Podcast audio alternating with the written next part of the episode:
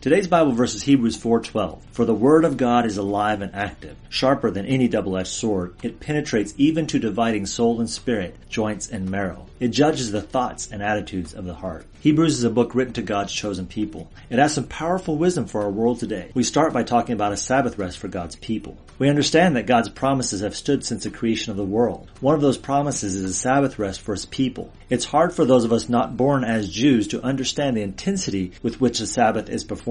Sabbath comes from the word Sabbat, which means to stop or rest from work. Some Jewish doctrine even limited the amount of steps someone is allowed to take on a Sabbath day. So what is a Sabbath rest? A Sabbath rest is when all the work is done and no more work is needed. Jesus became our Sabbath rest at the cross. He died to complete the law and bring reconciliation to all people. In verse 12, we are reminded that God's word stands true throughout our lives. We are told that God's word is so powerful it even divides our whole being. It takes our emotions, thoughts, and attitudes and lines them up with all of creation. God wants His people reconciled with Him. He sent Christ along with the promises found in scripture that point to Him being the completion of our salvation. We are reminded that Christ is the high priest and the last one that is ever needed. We are allowed to approach the throne of grace with confidence. As business owners, we can get so sidetracked by being busy that we forget the two powerful concepts found in Hebrews 4. Number one, we all need rest. If God rested on the seventh day, He did so only so we can have His example to follow in our lives. Second, the Word of God is something that is powerful in our lives.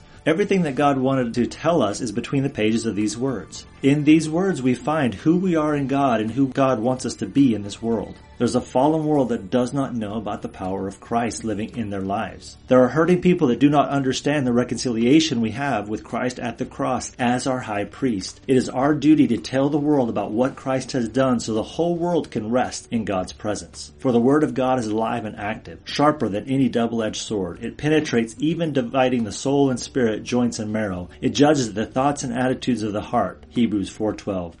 This is Reverend Lyle. Hope you enjoyed our quick Bible study.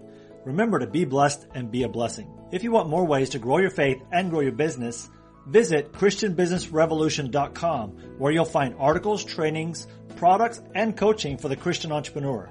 Go to ChristianBusinessRevolution.com.